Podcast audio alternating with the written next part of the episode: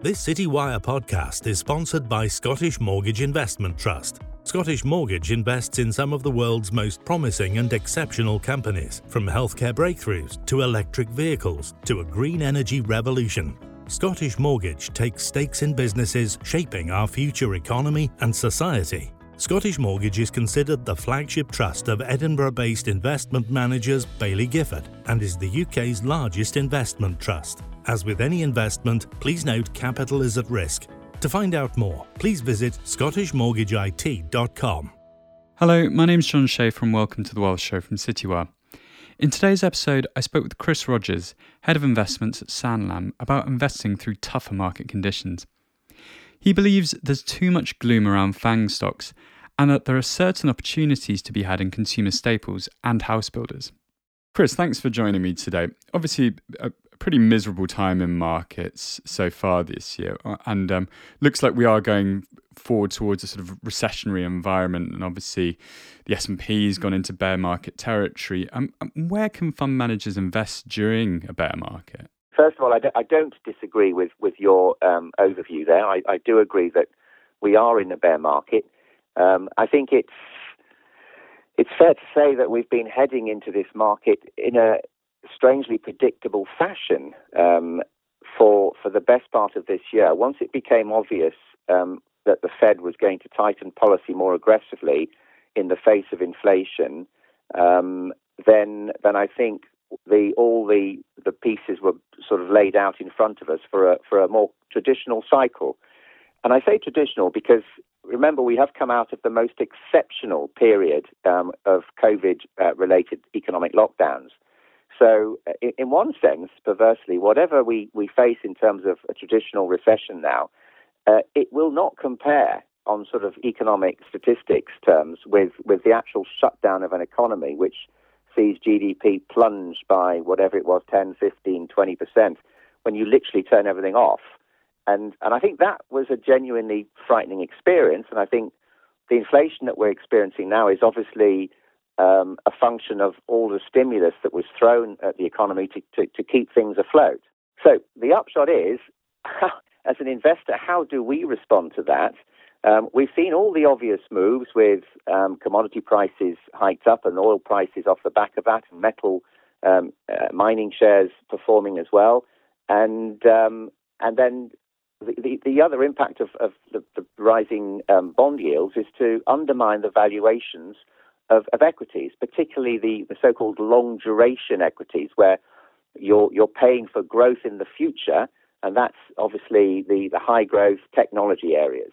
Um, and the, the rise in bond yields really does uh, bring those down to earth, quite literally, um, in, in valuation terms. So, so we've seen a big adjustment there. Now, I think that to be truthful, I honestly think that we have seen the best part of that valuation adjustment.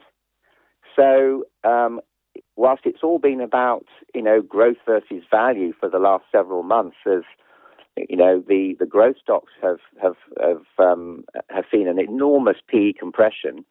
Um, and I'm not really referring to all the, the wacky stuff that went on last year. You know, the, the meme stocks, the that, that all those stocks with no profits and it was all hope value and the SPACs and the cryptos that went with it. There was so much nonsense that went on because of the, the excess money that was put into the system to, to keep economies afloat, um, it, and then that finding its way into financial markets. That nonsense is over, completely over, and no one in their right mind would start bottom fishing in those areas. Um, it was a, a, an anomalous period for markets. Um, akin to the sort of Nasdaq bubble of, of um, 20 years prior, um, and that's not going to be returning anytime soon, in my view. Okay, but that's not to say there isn't plenty of good, solid value around in in some of those other growth stocks, which had literally just become too expensive for for a reasonable valuation-aware investor to to get involved in. Some of the growth stocks that have had a lot of heat on them and and corrected somewhat still have pretty eye-watering PE ratios. I mean, if you look at Tesla, it's still sort of pushing 100 um, as a PE ratio. I mean, and, and, and it's not alone. There are some other growth stocks, perhaps not quite as high as that, but you know they're still um, trading on pretty high valuations. Do you think there's not not more market route to come for some of those stocks? Um, I mean, you mentioned Tesla specifically, and I, again, I wouldn't disagree with you on Tesla. I, I wouldn't put Tesla into the category of, of a sort of a normal um, growth evaluation type situation. I think Tesla still um, uh, attracts a sort of a fan club um, following. It's a bit of a cult stock. Um, if you if you think that Elon Musk is is a genius and that he's going to make everybody's fortunes and and have a dominant share of the electric vehicle market, then you know, good luck. That's uh, an act of faith, I think. Um, the, the reality for me would be that he will have a decent share. They may, may well continue to be a market leader, but they're not going to have the markets themselves. So I, I personally have have um, never got the valuation of Tesla. I do not get that. It's it's uh, again, it's a bit of a cult situation. But um, to, to, answer your question, I think there are plenty of of those um, stocks, the growth stocks, the FAANGs, for want of a better um, word, uh, that have become um, perhaps much better value now. And you know, no one, none of us have a crystal ball, and and you know, trying to sort of pick the, exact bottom is a bit of a fool's errand. But I think on any sort of sensible long-term investment horizon, the likes of Microsoft and um, Amazon and Alphabet um, and Apple um, probably can be justified now. Um, whereas when they were 30% higher um, nine months ago, uh, it was a challenge. So I'm not saying that they're screamingly cheap, but I think that they are at, at a fair value for the growth that they offer. so much depends on the outlook for bond yields and inflation, of course.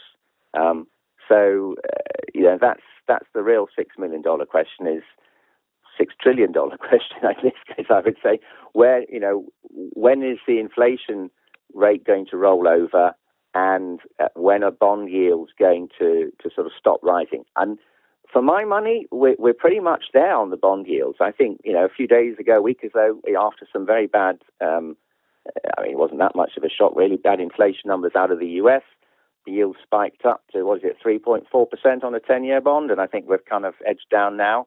Um, we're at that point. If you look at a yield curve where it's a very flat curve, I wouldn't say it's inverted yet, but it's a signal that much slower economic growth is definitely anticipated. And um, you know, bond and equity investors are responding to that in a reasonably predictable fashion in terms of, of what's being purchased now. With somewhat unpredictable rate hikes um, over, over the next year or two. I mean, what value are you seeing in, in fixed income in, in terms of your portfolios? I mean, if, if one takes the view that there will be some eventual reversion of inflation towards the sort of 2% target levels, okay, maybe two and a half that in banks, central banks will live with, but they, they, they have all the, the tools within their armory to, to make sure that inflation is brought to heel. And, and some of the effects that have caused it to spike up are indeed transitory. I think supply disruptions will eventually be normalized. Um, and um, the base effects will, will, will kind of roll over on, on many of those commodity prices. Um, and hopefully wage inflation will be contained. So if you assume that inflation does settle back down towards, let's say, two and a half, three percent, just to be cautious, then then a bond yield at, at three and a half, a ten-year bond yield, is is not unreasonable. That's assuming a, a, inflation's cooled by that much. It does. It does, of course, and I, I think it's more likely to cool um, quite rapidly in the US. I think um, than perhaps in the UK. We've still got a lot of kind of murky effects from Brexit um, to contend with. Um, and you know that the pound hasn't been you know that what's well what's helping the US inflation I think in the next 12 months will be the fact that the dollar's been so strong. So um, imported prices um, will will be much lower um, and that will help to contain inflation over the next 12 months. So I could seriously see inflation in the US coming down to to, to 3% 4% within a year okay, and then and then to tr- trend a little bit lower gradually thereafter. In sector terms, though, I, I suppose the, the, the short answer to your question is I think that we're now at that point where the extremes of growth and value have probably run their course. in, in terms of a relative you know normalization of, of, of growth stock valuations. I think some of the value stocks that performed were actually, if you look at it, it was very much commodity led. Um, and and I think if commodity prices cool off, then uh, then some of the steam it's already happening actually is coming out of you know the oil price and um, metal prices. Is now a good time to sort of have a lot of dry powder, i.e., cash, or is it a good time to be buying the dip? A bit of both, truthfully. I mean, you, if it's definitely way too late to be raising cash if you if you haven't already got cash, in my mind, um, because you know I, I, see us now kind of bouncing around at these levels uh, for a time. Um, until there's more visibility on on the inflation situation, and, and we can then start to to anticipate properly the the end of the tightening process. Um, and it may well take a, a mild recession in order to force central banks to to believe that the job is done. Um, well, markets will be ahead of that, uh, trying to anticipate it. Um, and so I don't think it's too early to be putting cash into the market. I think now to be doing it gradually from now uh, is is is literally the right time. Perhaps you could give three stock names you think would actually perform quite well in a recessionary environment. The three types of stocks that will do well, I think, are resilient growth companies, um, and I think um, the, likes of Microsoft or Alphabet, if you want sort of global names.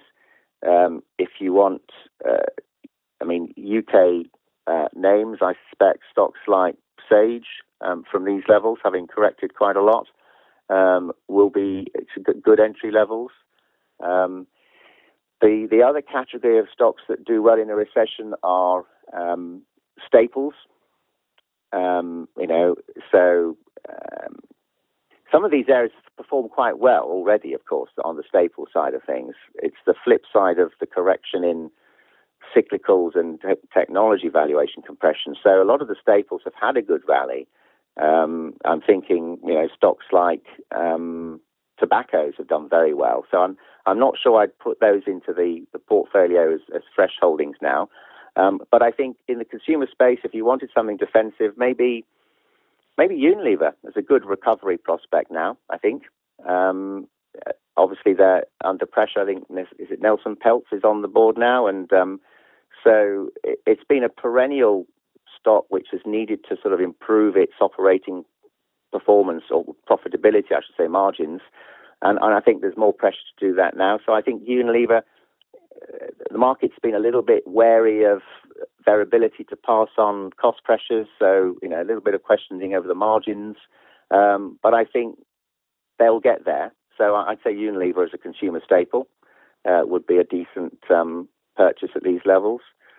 Um, and then, as a deep contrarian, um, where the market's worrying about recession already, I think that's the, that's the other way to play it. Okay, I I absolutely concede that we're going into a, a, a sharp slowdown because of, of reduced purchasing power um, for um, for the consumer. Um, but I do think that a lot of that in some sectors is already reflected, and I think the the one that stands out in the UK is house builders. I mean, house building is. I mean, the property prices are still um, very strong. Um, the operating performance of house builders is still good. Um, there's talk of a cooling off in the housing market, and, and quite obviously, um, rising interest rates will, will dampen down demand. But if you look at the share prices of house builders, um, Taylor Wimpey, for example, they are at rock bottom levels. So, whatever the bad news is on the horizon, I'd be reasonably um, cautiously optimistic that it's in the price. And so I'd, I'd, I'd, happily buy some of those bombed out, you know, cyclicals such as a house builder, such as Taylor Wimpey, where I think bad news is already reflected in the price, and yet the operating position and the, the fundamentals um, are not don't seem at all bad. But there's a sentiment response into higher interest rates. There's clearly some some bad news on the horizon, but there's also uh, an incredible amount of demand for houses in the UK. Um, Absolutely. I mean, and it's it's structural. We, we have been underbuilding homes for for many many years, um, and um, so I do think that whatever sort of slowdown we get in the broader economy, um, and we may well get a you know a, a cooling off in the housing market. I do think that um, to be buying stocks like a house builder at these levels is is a is a sensible long term thing to do. Sure. Um, wanted to look at your, your fund range and what's been kind of popular plays recently, and which funds have people been kind of shying away from? Curiously, the, the one that's not attracted the demand that I might have expected, and we've actually seen a, a few redemptions, is on uh, uh, Global Index Linked Fund. We have a very um, successful um, index linked portfolio. Um, it's uh, good, good performance against its peer group and against its its indices, um, and and yet index linked as a group don't as a as an investment class hasn't performed as as well as one might have thought given the inflation backdrop, and and and that's very recently I have to say. And the the reason for that is that uh, I think with the more aggressive tightening of policy, you've seen a rise in real yields uh, just of late. So the fact that there is more resolve on the part of central banks to address inflation now has actually, in the just in the short term, hurt the index-linked market, and we have actually seen uh, a, a, a, few redemptions. Um, the flip side of that, in one sense, is the resilience of the um, investment base in the AI fund. We've got an artificial intelligence global equity fund, um, which invests in companies which are using artificial, artificial intelligence to improve the um, their competitiveness to disrupt their industries, and um, and that has had quite a, a growthy flavour to it, and the and the um, the, uh, the the unit price has has has come back um, quite a long way. But I think the investors in a fund like that fully understand what they're buying into and have, have been very resilient. And I would expect that to be attracting um, new monies um, once there's kind of confidence that we're at a at a floor in the market. I'm uh, something of a sort of contrarian uh, optimist at the moment. I think there's too much too much pessimism around. It's very obvious if you look at investor surveys, uh, an awful lot of pessimism. I mean, the share prices tell us that investors are also um, cautious. Um, so I'm I would be uh, a contrarian optimist currently. I think that's the right stance, and I think I can I can sense the the, the the light at the end of the tunnel in terms of inflation rolling over, um, and uh, I think bond yields discount an awful lot of bad news um, already, um, and growth stocks have had such a, a sell-off that I think values there now stack up uh, for for um, long-term investors again. Great stuff. Well, Chris, thanks so much for joining me. Okay, cheers. This Citywire podcast is sponsored by Scottish Mortgage Investment Trust. Scottish Mortgage invests in some of the world's most promising and exceptional companies, from healthcare breakthroughs to electric vehicles to a green energy revolution. Scottish Mortgage takes stakes in businesses shaping our future economy and society. As with any investment, capital is at risk.